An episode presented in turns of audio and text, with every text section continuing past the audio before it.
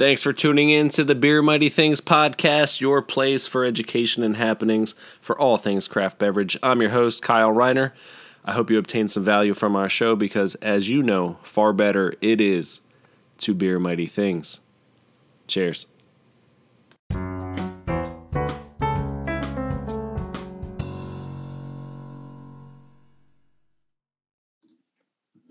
Welcome into the Beer Mighty Things podcast. It's what you listen to while you brew. We are welcoming back our Ivy League friend and CEO at Spotlight Safety Incorporated, Corey Martin. Corey, what's going on, man? Hey, it's great to be back. Yeah. Good to have you back. Good to see you. Good to be seen. Life is good, man. Cool. Well, as I mentioned in our last podcast, we are going to do a series here. So, um, episode 67, if y'all didn't catch it, was, you know, OSHA awareness, part one kind of an overview of uh, what's going on out there in the OSHA world, what you need to pay attention to. Today, we're going to dig into uh, PPE, right, personal protective equipment. Um, but first, Corey, you have a podcast of your own. What's that? Yeah, so my wife and I do a fun little podcast called So I Married a Scientist. So I'm a scientist by training. We covered that last week, and uh, she is not a scientist. So it stemmed from our long kind of road trips where, you know, we would pass something and she would be like, hey, what's the science behind that? And then I would try to explain it to her. And uh, she is, yeah, as you can see, you know, if you if you listen to any of the podcast episodes, she's definitively not a uh, not a scientist.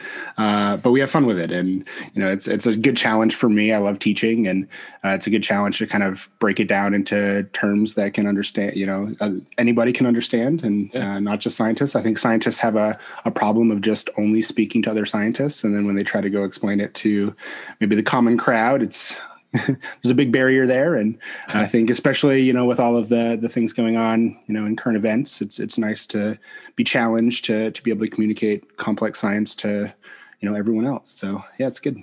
Was this kind of like a thing where she was like, the way you speak about things, we need to figure out how to kind of translate this into English, you know? Yeah. So we were basically I don't know. I can't remember the exact. I think it was about trees or fall foliage or something. And she just kept asking question after question after question. And then, you know, we were like, "Hey, this could be a podcast." so we just started recording those conversations, and we don't do a lot of prep. Uh, you know, leading up to it, it's all off the cuff, so it's really fun. And yeah, That's cool. It's, it's, it's good. It's nice little bonding for you, you know. Yeah, no, for sure. Yeah and then it's called "So I Married a, a Scientist." Yeah, so right. I married a scientist. It's on all of the general podcast channels. Awesome. Um, we also have a website. Um, we're on a hiatus right now, so uh, the last episode um, was probably last January, um, okay. but we're actually going to reboot uh, for season two coming up here quick. So awesome, man! Keep us in the loop. I uh, I'm excited. I'll I'll go back through and check them out. Yeah, no, we we cover a lot of diverse topics from you know buoyancy to mm. you know fall foliage and the you know the flu vaccine and uh, a lot of you know mosquitoes and all kinds of stuff. And what so, is yeah. her job? You know, what's what's her deal? She's a graphic designer, and okay. she has a, right. a, master's in divinity. So completely, you know, other end of the spectrum is. It's probably some good conversation. That's cool. No, it's really fun. Yeah. Sweet. Cool. All right, man. Well, here we are, part two. Uh, PPE, personal protective equipment in the brewery, in the distillery, in the craft beverage world. Uh, you know, workers in the brewery and distillery industries are commonly exposed to toxic chemicals, hazardous vapors, boiling water. So PPE is important. Um, it's kind of your last line of defense, and you know, as we'll learn, is kind of the least effective. But hey, it's a start. We got to start somewhere. So um, let's talk about it, man. Yeah, no, I think you know eh, PPE is one of those things that's now a commonly used term. I guess COVID has kind of made that a, a common term that everyone uses. Before, if we had just said PPE, everybody would just have no idea what, what we were referring to. Yeah. Um, but now that everyone knows what it is, you know, it's a lot easier to talk about. Um, you, you, did mention that on the OSHA hierarchy of controls, it is the last line of defense. So it's, you know, considered to be the least effective. That's because it you know is the the only control that's variable in terms of how it's used um, you know if if the equipment starts to degrade or um, you know you have holes in your gloves or that type of thing you know it's far better to rely on uh, you know engineering controls and administrative controls um, if you have to have the hazard on site so the other mm-hmm. two kind of hierarchy of controls at the top are elimination and substitution and that's basically either not having the hazard at all or substituting mm-hmm. it with a less hazardous uh, you know substance or mm. uh, chemical. Um, you know, obviously, nature of brewing, you don't always get the chance to not have those hazards or just you know high hazard portions of the brewing process you kind of have yeah. to have to work with and um, you know that's the nature of the beast so you know it's a matter of trying to put people in a position where you know they're isolated from that hazard using some sort of engineering control or operating in a, in a way that's you know putting putting them out of out of harm's way. So it could be increasing the distance from the hazard. It could be you know basically uh, using smaller vol- volumes of things. It could mm-hmm. be you know kind of you know whatever you can do administratively to uh, you know do that process in a safer manner. Okay. And then last line of defense is hey you know this is this is the hazards here. We can't really do much more from a process or you know engineering control standpoint barriers whatnot you know so we're going to start putting uh, ppe on you. So the most classic ppe in the brewery is going to be you know good footwear safety glasses um, and then you know gloves for chemicals uh, hearing protection if you have ha- uh, loud uh, mm-hmm. machine uh, type operations um, which is very common. Um, so that comes with the hearing protection program as well. Um, you know some breweries opt to do the full respirator program and have either n95s or cartridge respirators. That's something that you know I've seen, I've seen from time to time. Um, but yeah, it's just a, a, wide range of things. You know, I've seen groups have different style of boots depending on the operations that they're using. Um, you know, the brewing industry, uh, I guess, space is unique in that it's going to be wet sometimes. It's going to be dry sometimes. You're going to have slip issues. You're going to have electrical hazards. You're going to have, you know, potentially combustible dust that you don't want to you know have a static charge on your boots. There's just a lot that goes into you know selecting the right footwear and um, the the groups that do it really well will you know reach out to a boot supplier and, and really have a in-depth conversation because you know they might have switch outs on wader style boots for those you know really wet operations. They might have a more uh, universal kind of uh, boot. I always kind of start with boots because it's the one that uh, you know the employer tends to overlook um, you know because the operations in this at the site tend to require uh, you know a pretty specialized type of boot. You know we didn't even talk about uh, composite toe or steel toe or any of that too. So there's just a lot that goes on in the brewery. And you know employers don't typically supply those. They might do like a you know hundred dollar annual uh, kickback for for boot purchases. Okay. Um, and I'm always just kind of on the side of narrowing down the selection because you know the the employer is responsible for making sure that the PP is appropriate. So narrowing down the selection to one or two different models.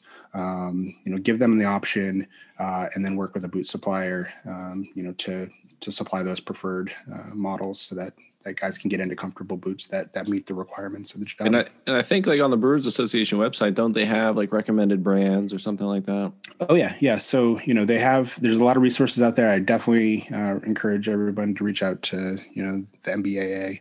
Um, just because you know it, it's not something that you have to recreate the wheel for. You know, you can reach out to other breweries, see what they do. Um, right you know there's all it's just you know it's unique in that and I've, I've had conversations with boot suppliers about this exact topic because of the number of things you kind of have to account for in the, in the brewery and oftentimes it just makes sense to have you know your primary almost covers everything boot and then switch to kind of more of a wet wader style boot when you need to for those really wet cleaning operations or mm. you know you're doing stuff that's just going to slush around and I assume they're slip resistant. Is that right? Yeah, slip resistance is huge. Um, yeah. If you're not in a slip resistant boot, then that's that's certainly going to be a problem. Um, especially if you're navigating ladders or you know catwalks or you know anything that's elevated. And you know that's one of the challenges. If you just kind of go and trust your employees to to go to their you know favorite boot shop or even you know Walmart and just pick up a brand of boots, you're just not going to be able to ensure that that's going to hit all of the the safety needs for your yeah for your from from chemicals to staying dry to not slipping, you know, to you know crushable kind of thing, you know, right? Steel toe and, and yep, such. Absolutely. So is it mandatory that an employer provide this stuff? So uh, an employer is required to provide all required PPE that is necessary as part of the safety program free of charge. So that's where the boots are tight, kind of in that gray area in terms of, you know, sometimes employers can't provide the, you know, entirety of a $250 boot. But what they'll do is they'll, you know, identify a model that's, you know, maybe $90, give that as a preferred option that would be completely free and then give a couple of other options that you know they would give $100 towards um, if the employee opted for those different models. So that's right. one strategy that i've seen. But yeah um, technical definition per osha is that it has to be free of charge to the employee. Okay. Now the, the wild thing right it's you know again we as an employer we can do our best or we, we can provide these but at the same time it's like the employees have to take responsibility and wear them.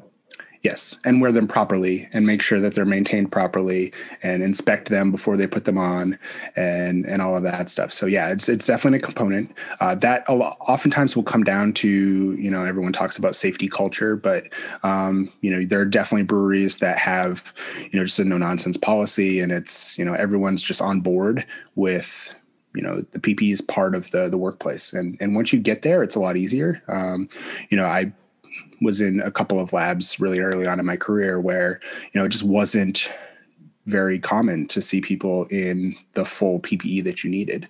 And it was just a situation where you know because of the perceived risk of the work that was going on there was a disconnect between you know what we were being told we had to wear right. and uh, you know what the actual uh, hazards looked like. Now, uh, that sometimes creates a challenge when you know the regulatory requirements don't seem to align with the actual safety risks, and mm. it's hard to tell in a, a you know an at-risk employee who doesn't perceive that they're at risk because they've been doing it for you know X number of years. You always hear that. Um, you know that that there are risks there and uh, that really comes down to communication and, and the why and, and the expectations. Uh, the other part of that that's really important is including those employees in the PPE selection process. And this is one of my big ones. I love mm. demo days. I love, um, you know, having employees get two or three different options and then having them select the one that works best for them. That is a that, much better yeah. way than hey here's a two dollar pair of safety glasses that we bought you know in a discount bulk package. Uh, you know here you're required to wear it. You know that's not going to go over very well. Yeah yeah if they can pick it what they want it fits well they like it yep. they're more likely to to wear it. And yeah, specific to you know safety glasses. Like everyone has a slightly different face shape. Yeah. There's a reason why everyone has different you know personal eye glasses. If you if you're an eyeglass wearer, so you know it's really important to you know make sure that it fits your nose bridge well, or you know it's not too tight on the temples and yeah. all of that kind of stuff. Because if you're forced to wear something that's uncomfortable for eight hours a day that you don't want to wear, it yeah. is not going to be, you know, a good situation for anyone. They're not going to be happy. The stage program is not going to be happy. So, um, yeah, and there are so many great options out there, and, and they're not expensive. So, you know, you might be able to get that bulk plastic only, hard plastic, really uncomfortable pair of safety glasses for maybe a dollar fifty, two dollars a, you know, pair.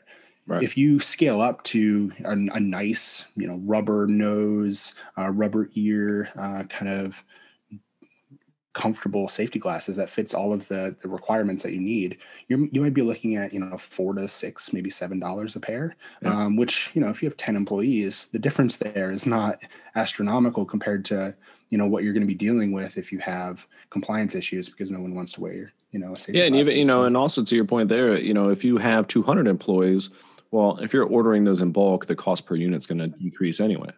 Yep. Yeah. So as you know, as you scale and, and, get larger breweries, then you can certainly start buying in bulk and, and getting even better deals on on the PPE. So, yeah, I mean, I just I cringe a little bit when I see you know groups trying to save you know 20 30 100 dollars on ppe just because you know it, it's something that those employees are going to have to wear every single day and you know it just it doesn't make sense to try to skimp on that and you know, as we mentioned before, you know, you have you know these misses, these these uh, injuries that occur. You know, it's not like you have 30 minutes to predict it. You know, they just happen. So right. Yep. You'd rather catch them with it on. And, and I mentioned, you know, I had the one brewery that had caustic in their eyes, and now, you know, they must have glasses that they like because they wear them all day long, even while they're eating lunch, you know, that sort of thing. So it's important, as you mentioned. Yeah, I mean, they it's to fu- like them. Yeah, it's funny you mention that. Uh, it's great to have the PPE be comfortable. I have actually, you know, gotten to the point where I don't even notice that I have my safety glasses on anymore, and I actually have to tell myself, okay, I'm leaving the high hazard space. I'm, I'm going to the break room. Let's take the PPE off now, so we're not, you know, tracking in whatever. But uh, yeah, so that that's that's true. After a while, you just get so used to it that that it becomes part of just, you know, the job. Cool. Well, all right. So we start at the feet. Let's go. You know, as we went, the way that this is kind of working out is nice, right? So we're starting with PPEs on the bottom of the hierarchy. So when we started with the footwear, so let's work our way up. Legs, clothing. You know, we'll make our way up to, to gloves and, and that sort of thing. But clothing, like what is ideal for a brewer? Is it is there some sort of like suit, space Yeah. suit? No, I mean, you know, I think most of the time, uh, you know, because you have chemicals, um, because you have, you know, hot surfaces and that type of thing, you're not going to want a, lot of exposed skin. So um, that's that's certainly one of the things that you know I would I would recommend is a is a good pair of, um, you know, heavy duty pants. Um, just something that's going to hold up to the environment um, and provide some initial protection. You know, if you do get a little caustic uh, spill on you, uh, you can take those off and then you know run over to the the safety shower. Um, buys you a little bit of time. You know, I think as you kind of move up, um, you know, the the shirts that I tend to want to see are long sleeve, though, you know, oftentimes you'll have some sort of apron or coverall or um, coat type um, PPE to put on top of whatever you're wearing if you are using some heavy caustic or heavy, uh, you know, chemical Mhm. uh, hazard. Uh, so that might, you know, be a little bit more flexible. Um, you know, I, I certainly have seen uh, guys uh, in the brewery, uh, you know, with with t-shirts or rolled up sleeves. It's usually because it's you know hot that day and they're they're running Right. a lot of a lot of temperatures So you know, you certainly have to worry about um, you know heat exposure and all that as well. Um, so if you start you know overloading on the, on the clothing and PPE, you can kind of go in the other direction of of becoming you know hazardous just in that that realm as well. so Yeah, it's brewing like on a hot sword. summer day, you know. Right.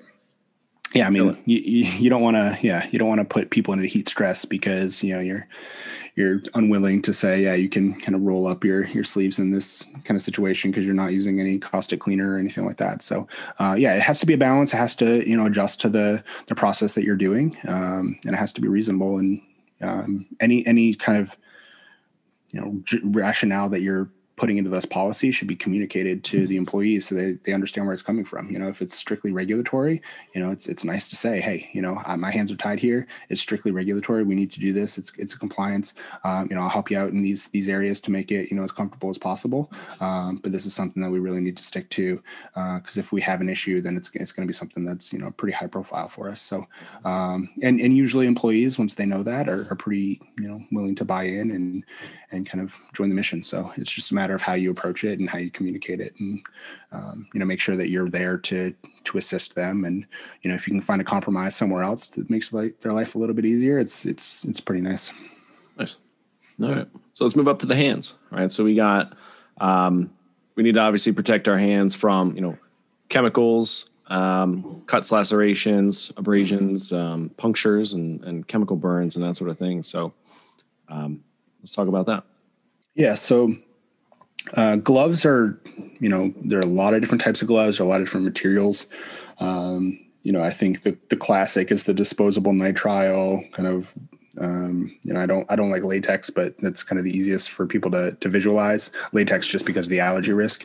Um, but you know, the disposable nitrile uh, tends to be a good, just universal glove to kind of have uh, on hand uh, for various operations. Um, I said universal there. They are specific to certain chemicals. So, depending on which chemicals you're using, they might be able to penetrate those gloves a little bit easier than others. Um, but for general operations, it's nice to just have uh, those on hand. For higher caustic high you know if you have sulfuric acid type things those are not going to be sufficient for for moving that material around. Um, a lot of the you know clean in place uh, chemicals those type of caustic cleaners are also not going to be great. Um, so you know i always want to see a heavier duty pair of non-disposable uh, nitrile or neoprene gloves. Uh, those tend to be you know the ideal ones are kind of elbow length um, you know to to the point about you know long sleeve shirts. Uh, it's nice to have a little bit of protection from those gloves. If you can get um, ones that go you know mid forearm to to elbow um, those tend to be the the best ones. Um, now you know you do have to make sure that those are being inspected uh, routinely. Uh, you know the the thumb and forefinger gap tends to be where the initial crease and, and hole comes in but they are um, you know they're they're non-disposable so you can reuse them as long as you're washing and maintaining them correctly. Uh, the the other glove that you know i'm you mentioned punctures and, and cuts and, and type of things. Any brewery that has a bottling line on site I really want to see at least one pair of cut resistant gloves on site. Um, if for no other reason to the you know for spill response because you know inevitably that bottling line is going to have an issue there are going to be bottles on the floor uh, and you just don't want you know to have people you know picking up uh, you know the glass without those so you know you should yeah. be handling that remotely anyway in a spill response but um, just you know a quick a quick pair of you know cut resistant gloves can go a long way in that that type of environment. Very cool. Yeah, I mean, you know, all the stuff too. You want to think, right? We got somebody working the mill, somebody in the cellar, somebody on the bottling line. You know, everyone's got a different task, and there's different gloves. There's different um, just items for for each yep. space that you're in. And I mean, then you can have, you know, general purpose heavy duty gloves for, you know, lifting operations, moving things around. Um, you can consider thermal gloves for, you know, opening up, uh, you know, tanks as, as they're, you know, potentially hot. So yeah, there are a lot of different types of, of gloves to consider. And, you know, it's really going to come down to the process as to which ones make the most sense. Cool. The one thing too, though, that I want to say is if you buy gloves, make sure they're in the vicinity of where they need to be used. so I see a lot of like storage rooms with every kind of element of PPE that should be used in the workplace. Mm. And they're clearly just sitting on the shelf because no one takes the time to walk out of the, the space. So it's like it's on then, the other side of the building. Exactly. I'm not going to walk over if, there. Yeah. So PPE is only as good as it's available and used. So if you make it hard for someone to find or hard for someone to access, you're, you're not doing a very good job in, in terms of making it. So I just thought point, of point like, of use. you walk in on one side, you got your sneakers on, no gloves. You're walking to go get your boots on the other side. You slip, you fall, you cut your hand. Like, yeah, so, like a cartoon. Yeah. yeah, I mean, make it make it accessible, make it easy on them. Um, you know, they. It, nine times out of ten they want to be compliant. It's just a matter of helping them get there. So, okay. I don't know too much about respiratory protection, um, so let's talk about that. I mean, dust, gas, vapors. Uh, what do you like here? Yeah, so you know, I think a lot of people are thinking about you know respirators and cloth masks and N95s and all that kind of stuff uh, these days. Um, there's a lot of misunderstanding about you know the capabilities of those products and, and what they're used for. So an n95 mask is for particulates. So one of the things that i see wrong a lot is um, okay we have a you know potentially hazardous gas. We're going to put people on respirators and when they look up or Google respirators, they see N95s and they say, oh, okay, this is a respirator, this will work. Uh, that's not the case. So, uh, chemical respirators have cartridges that are specific to the chemical that is being used on site and and those are very specific so ah, just yeah. a you know an n95 is is particulates only so those are small dust particles um, they're commonly used in breweries because of the milling operations yeah. so dust in those environments you can use an n95 uh, and it's 95% effective against uh, particulates so that's what the N95 means. That's what the that's what the yeah 95 is. Is 95 percent effective against particulates. Do they make a M? They make an M100. yeah. So they do. So they have a P100.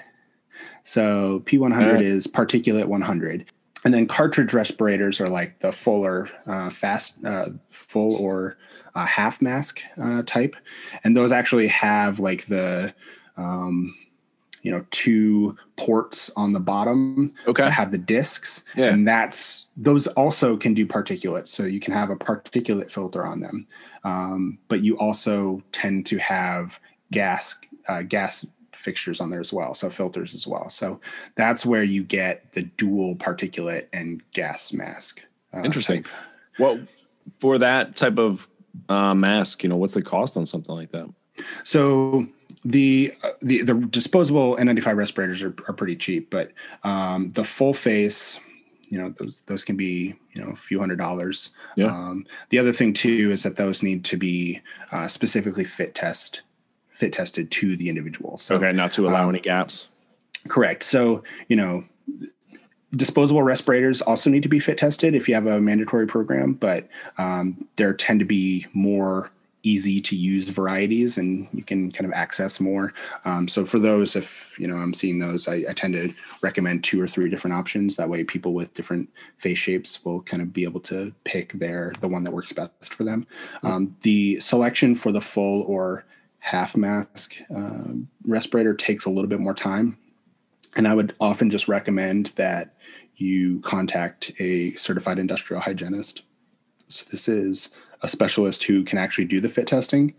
And they tend, the people who do this tend to have three or four different models that people can come, you know, try and demo Yeah. before they actually, you know, make the purchase. Cause yeah, they, they aren't cheap Interesting. relative to, to other forms of. PPE. Knowing what you know about masks and then this pandemic, like what mask are you walking around in right now during COVID? Yeah, so there's a lot of you know questions about this. I don't recommend uh, the N95 respirator for this particular operation um, because you're not getting a lot of additional protection from an N95 respirator versus just the standard cloth mask.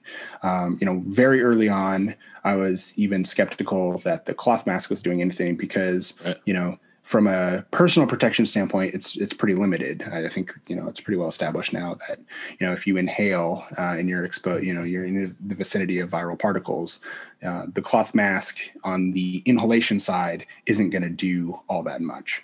Where it really helps is on the exhale um, for spreading it to others. So that's really where you're seeing the vast majority of protection is more community protection, Right. um, where it's going to trap the droplets that are containing the virus uh, from getting out and spreading. So, you know, there's not a huge, from what I've seen uh, Yeah. in terms of the, the studies, there's not a huge benefit um, from going, uh, you know, sealed respirator versus, you know, just a cloth mask covering. So, Yeah.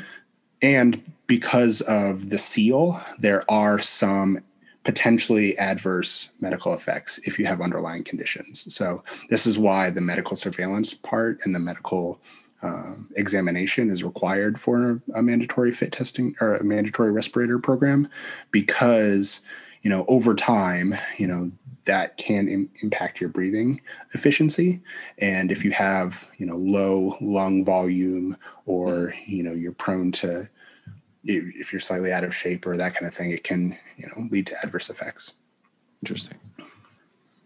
So what mask are you wearing? Out i'm just public? wearing a, a cloth mask Okay. Yep. Is it true? So when you have some of these masks that are fitting, if you have say facial hair, that actually kind of compromises a little bit. yeah so this is the really bad news for a lot of brewers because they love their beards Yeah, and Um, I- you know, and- I work with breweries because I don't want to shave. So right so me too, man. a a mandatory respirator program means that you cannot have facial hair. Wow. Um, so that's not entirely true. There are certain very restrictive facial hair options for respirator use, and there's Yeah, a big chart about gaps. it. But yeah, it you know the hair will impede the seal, and you're not going to be able to get the protection that you need from that respirator. So yeah, fresh shave every use is is definitely the requirement for um, you know respirators and you know if you want to get a soul patch you know you can you can make that work but that's about it so I guess that's like firefighters, right? oh yeah Clean yeah Right. yep yeah if you uh if you see a, a bearded firefighter they're they're they're not in the field anymore He's, he is Halloween. yeah He's just uh, dressed up for Halloween. That's funny. All right, very cool. Uh, yeah, dust masks and all the stuff. Uh, dumping grain, sweeping out trailers, clean the mill room, dry hopping, um, all these things. You gotta, you know, you're inhaling. And then what? So I mean, some of these particles they stick to your lungs. Like, what are the adverse effects of breathing in this stuff over time? Yeah, so it really depends, um, you know, on the particle. The you know some are going to be you know quite a bit more hazardous than others, um, but OSHA does have uh, you know exposure limits on just generalized dust. So uh, the ones that tend to be the most hazardous, uh, you know, if you're using silica-based uh, filtration units, that's the one that they're really going to start paying attention to because um, there are direct medical, uh, you know, implications of you know breathing in silica. Um, you know, obviously asbestos isn't really kind of a thing anymore and, and depends on your it depends on your facility for sure but um, that would kind of be another option. Um, but yeah so you know dust in, in and of itself you know has an exposure limit but it's not you know as serious as if you have you know silica based filtration i would say. Have you dealt much with coffee roasteries? I haven't no. Because they have you know from an insurance standpoint uh, many insurance companies do not like to insure a coffee roaster, I guess, because huh. of diacetyl. Okay. Um, and some of the other, um, you know, chemicals that are released from the coffee bean during roasting. Sure. Yeah, the other kind of airborne hazard, uh, and this would be more of the, uh, you know, um, it, it, would take a specific review, but um, I see a lot of groups doing welding or uh, plasma cutting of stainless steel, mm. and then you're bringing in hexachromium, hex, hexavalent chromium, um, which also has an OSHA standard or an OSHA um, you know exposure limit associated with it, and that that's pretty low. So it doesn't take a lot of that operation to to reach those limits. And so hexachromium is that that's five of something five of hexavalent chromium is uh, gaseous material that's released if you cut into or uh, weld the stainless steel, which a lot of the tanks are. Yeah. All right. Moving on up.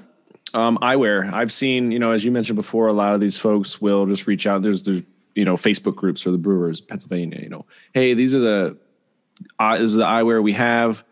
Every time we try to use them, they fog up. They're not effective. And we're also seeing this now when, say, I wear glasses with a mask on, they're fogging up. So you know, are there there styles out there that are better than others?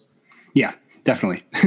there are a lot of styles. Uh, I, you know, this is my favorite demo event is get, you know, four or five different styles of, of safety glasses, uh, and then see what, you know, fits people's face the best. Um, just because you know there are anti-fogging glasses there are anti-fogging lenses there are um, you know substances that you can put on the lens some people swear by you know dawn solution on your uh, mm. the inside of your your glasses as a way of okay. preventing the fogging um, but you know it really depends I always like to see you know lens cleaner on site. Um, it's one thing that I think often gets overlooked. Um, but then you know depending on the operation, if you're you know dealing with some pretty caustic material and you know you you're worried about fogging i would go with a ski mask style safety goggle instead of the you know standard um, mm. safety glasses that you typically use those actually seal to your face and will prevent any splash from getting through so mm. safety glasses are you know good for projectiles and they're rated against you know impact hazards and that kind of thing. Um, they will provide some splash protection, but they're not, you know, bulletproof in that regard. So um, it can get around the sides, it can get underneath. Um, so in those cases where it's really, really critical, um, you know, where you're using corrosives that's going to, you know, do potentially permanent damage quickly, mm-hmm. safety goggles are actually the preferred method as I'm laughing as I'm looking at myself here in the the Zoom, I put on these glasses, you know, when we started talking, but these are this is my office PPE. These are yeah. blue blue light blockers. Nice. Um, yeah, I have a pair of those as well. Dude, they if I don't wear these now, I notice a difference immediately. Yeah, I notice it too. Yeah, crazy, I, I started wearing them probably a year and a half ago, and yeah, I recommend it for anyone who's staring at a screen for a long time. They they yeah. do make a big difference. You might not notice it at first. You're like, "What's the you know, what's the big deal about this? But after wearing it for a while, you're gonna be like, oh, okay. This yeah, is, I've been wearing them for about ten months, and if I like, if I don't wear them and I'm working for an hour and two looking at the screen, like my eyes are strained, like they bother me. Um, yeah, I would definitely say I think these help with sleep, um, and just a whole uh, slew of benefits. Um, yeah, eye fatigue is a real thing. And I agree yeah. with you about sleep too. If I'm working late at night and, you know, it's 10, 10 30 at night and I'm not wearing my glasses, it takes me a really long time to wind down after staring at the screen for a little while. Yeah. They say you shouldn't look at your phone. Basically put your phone in another room an hour before you go to sleep. Yeah, no, it's now, true. You know, I don't know. You know, Tim Ferriss or Tony Robbins are probably the only people that would adhere to that. But, um, but yeah, hey, these work if you're at home, you can still have some PPE on, man. Get your yeah. get your blue blockers. Yeah. All right, let's talk about. Go ahead. Yeah. No, I was just gonna say, and breweries have you know computers in them too, so you know having a pair of blue blockers might make sense there as well. That's it, man. Anti fog and blue blockers. so, um, let's talk a little bit about ears, right? Yep. I mean, we talked about decibel levels and the way you can test it, and I guess the question I have is, you know, you may not notice, you know, loud noises, right? And and they may not they may not seem loud, but I guess over time, like even if they're not that loud, but over time, is it damaging? Oh yeah, yeah, and the uh, OSHA scale on hazard rating is actually, um, you know, it goes it goes up depending on the decibel level. So, um, you know, the the 85 decibel threshold, that's when you start to get into the eight hour time weighted average. So you can't be in an area that's, you know, 85 to 90 decibels for a full eight hour workday without some sort of protection. That's really where it comes from. Mm. Um, but as you go up in the scale, and I don't have the scale off the top of my head, but um, you know, as you start getting into higher and higher decibel levels, that allow allowance of time for exposure goes down to where you know once you're in into the you know 120 to 130 eventually it gets up to uh, you know, like 15 minutes um, mm. you know and that's when you have to start looking at uh, you know uh, this comes up a lot for you know airports and and you know the people guiding airplanes around because they're constantly exposed sure. to you know higher uh, levels of, of noise and because of that they're um, what they're doing from a hazard assessment is trying to take the exposure from say 120 decibels down to 90 decibels effective with the PPE so that they can extend the amount of time that somebody can be working in that environment. Yeah, they still have to make breaks and all that kind of stuff. So say, you know, you have a piece of machinery that is putting off 95 decibels. And there's no way to put like a sound barrier or anything around it to to muffle that. That would be the engineering control in that case. So now you know we, we've eliminated engineering controls. We have to have somebody in that room um, for six hours a day let's say. Um, and because of that you know you have to have some sort of hearing protection because you can't expose them to uh, 95 decibels for six hours a day okay. per the, the the limit. So what you would start to do is give them some sort of hearing protection that has a decibel rating on it. So it basically says how how many decibels you can use this hearing protection to decrease. So and that's a NRR, right? A noise reduction rating. Correct. And yeah. That, is that list? That's listed on a package. That's listed on all of the products. So you know, if you're buying a pair of earmuffs or you're buying the in-ear uh, you know plugs those are going to all have NRRs that you can then apply to the decibel and bring it down.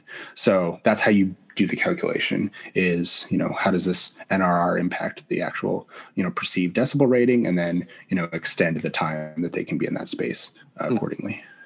What about like, do you know the decibel levels of say like when you're out cutting your grass? Yeah, there are great charts online that have, um, you know, just general decibels. The one I always use, is, I think, is the it's either the dishwasher or the garbage disposal. Now I'm questioning myself, so I'm not going to commit to one way or the other. Um, but there's one that's like right at 80, mm. and actually, I kind of want to look it up right now, just so I'm. I would say it's it. a dishwasher. Dishwashers are fairly loud, and and now you know. I'm sorry, garbage disposals. Dishwashers are fairly quiet. Yeah, I guess it depends. It, it's not great because it depends on the product, but um, yeah, so it's got to be the garbage disposal. We did get a dishwasher like last year in December, and that thing is quiet, and I highly recommend it. it's awesome. Now my washing machine is extremely loud. All of a sudden, I probably need a new one of those. Yeah. All right. So the average garbage disposal is 80 decibels. So that that gives you a good barometer of anything above kind of a standard average garbage disposal is something you would have to look at as being kind of in that that range of you know potentially needing some sort of hearing protection. So uh, pumps, um, you know, d- depend on machine rooms for sure. Even like Really depends. is it like a like a raised voice at arm's length is basically like 85. Uh, rate, yeah, it depends on your definition of raised, but yeah, I- Sure. I would believe that. Yeah. Yeah. Uh, but yeah, so you know, some some breweries will have uh, pressure relief valves that will go off. Those can create some, you know, pretty high pitched, uh, you know, hearing issues. So um, yeah, it really depends on, on the need.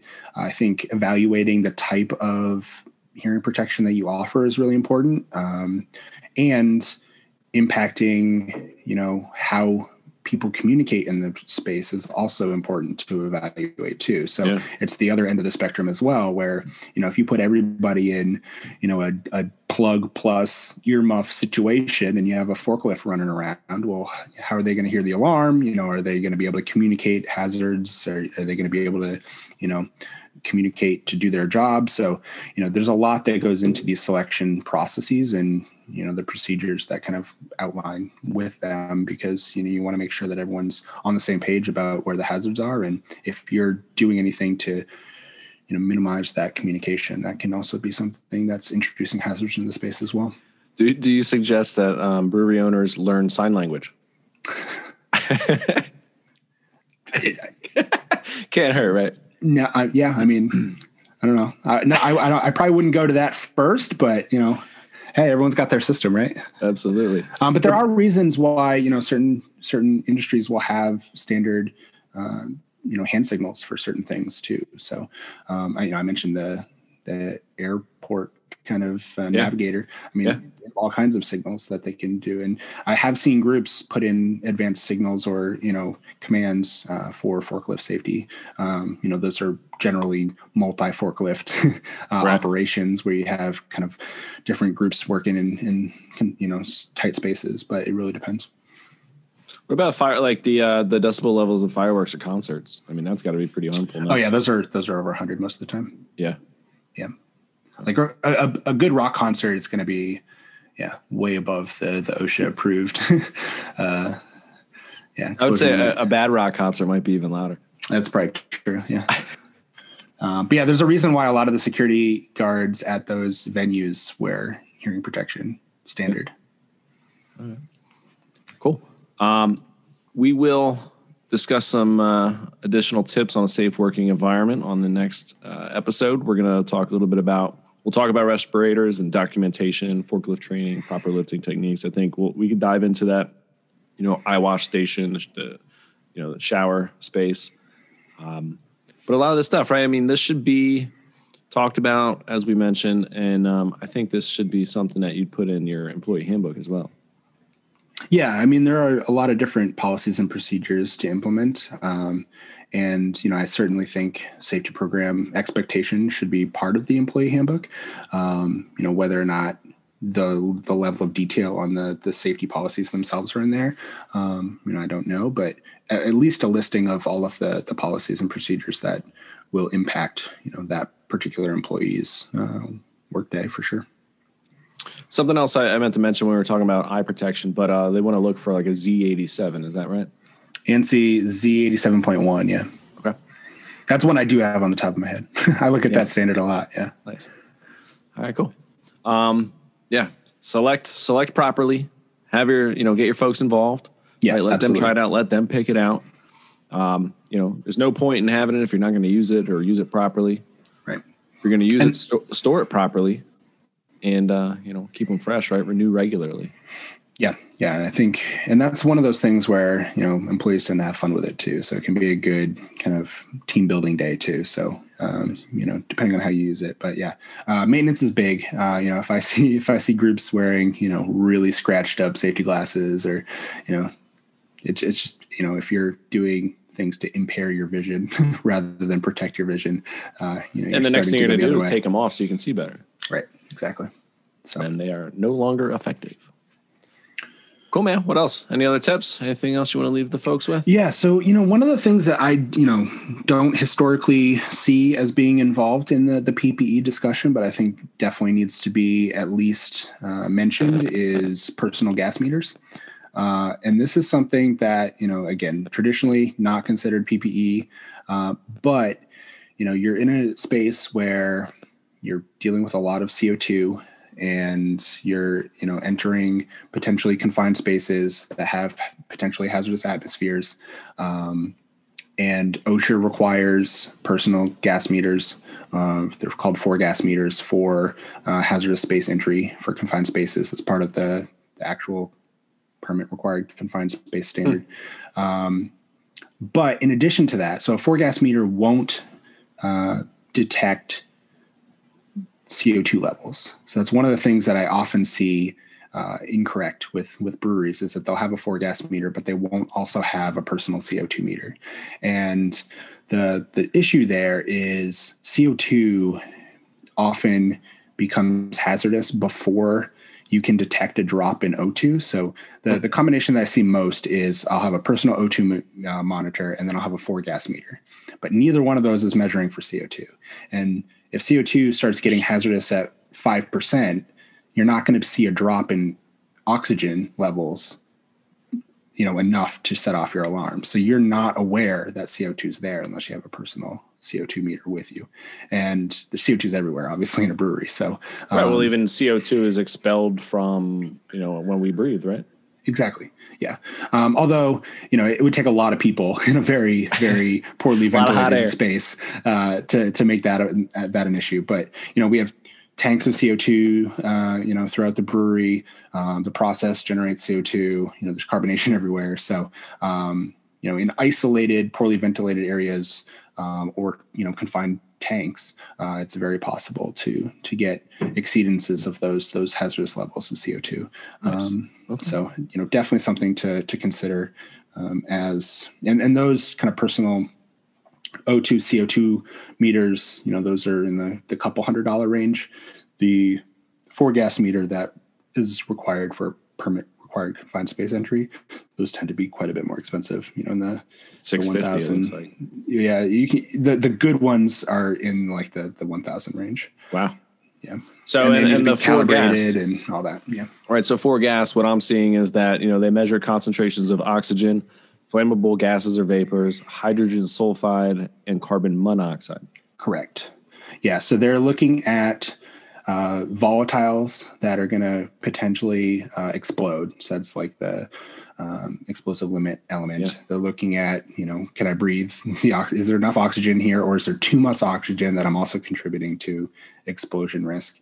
Uh, and then they're looking at hydrogen sulfide and carbon monoxide, which tend to be in other industries the the primary hazards. You know, if you're digging a trench or you know you're you're Right. digging a well and you're you're putting somebody down there, you know, H2S is definitely a big one. Uh, carbon monoxide in confined spaces, obviously a big one, especially if you have machinery around. Um, CO2 tends to not be on the four gas meter. Um, Right. You know, so it, it requires a separate meter for that. And I think that's one of those awareness elements that, you know, oh, I have a meter that surveys everything. I can just kind of go in. But um, depending on the situation, that might not be the case. Interesting.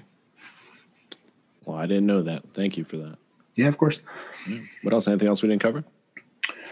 No, I mean, yeah, I mean, when if you start getting into like hard hats and uh, active, uh, you know, construction zones and, and that kind of thing, that's kind of a different realm. Um, you know, we mentioned welding, but that's going to be more uh, welding specific. So I typically defer to you know whatever the the pro welder wants in terms of their PPE. Sure. Um, you know, obviously they're they they know a lot better about what they prefer in terms of their equipment. So as long as they're meeting the the requirements there. I'm not going to make any recommendations that say, hey, you know, you need this this mask instead of that mask. If they're both, you know, accomplishing the goal, then then that tends to be pretty good.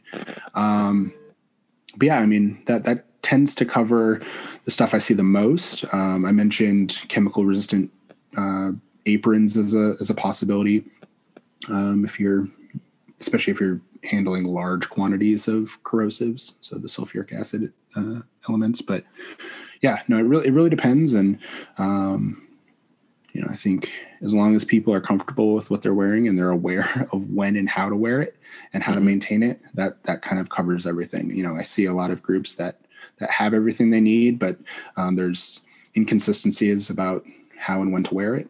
Um, the other element, and this isn't always the case in uh, the brewing environment, but once you put it on, you have to take it off, and depending on you know what is now contaminated on that equipment, uh, you know, touching it at that point could, could be an issue. So that's know, what I was thinking. Like you take off, you, you've been working all day, you get these gloves on, you just clean the tanks. Now there's, you know, caustic or other chemicals on the gloves. You take the gloves off and then, um, you know, you don't clean them or, or how do you, is there a way to clean them properly so that when they're sort of fresh when you use them next or what do you do?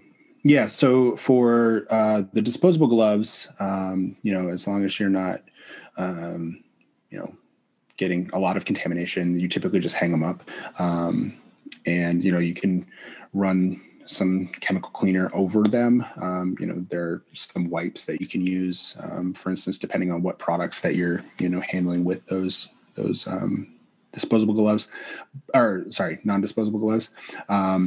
The disposable nitrile gloves should always be worn underneath those um, so that when you take them off, you have a, you know, form of pr- protection there that you're not going to then handle the outside of that glove with a bare hand. Um, yeah. And then when you take those disposable gloves off, you just kind of fold them inside out so that you're not um, contacting the out- outside of those surfaces. Sure. All right. All right. All right. All right. All right, man. Well, is that it? Is that the uh, conclusion of episode two? I'm sure someone's going to come up with something else, but yeah, yeah, you know, yeah. Well, that, that, that covers you know the the nuts and bolts of you know a, a pretty comprehensive PPE program. So, yeah. All right, cool. Well, cheers, man. I appreciate you. I'm um, looking forward to episode three, or you know, part three on uh, basically creating a you know safe work environment um, for your employees. We'll, we'll, dive into that. And uh, until next time, my friend. Cheers. Awesome. Cheers.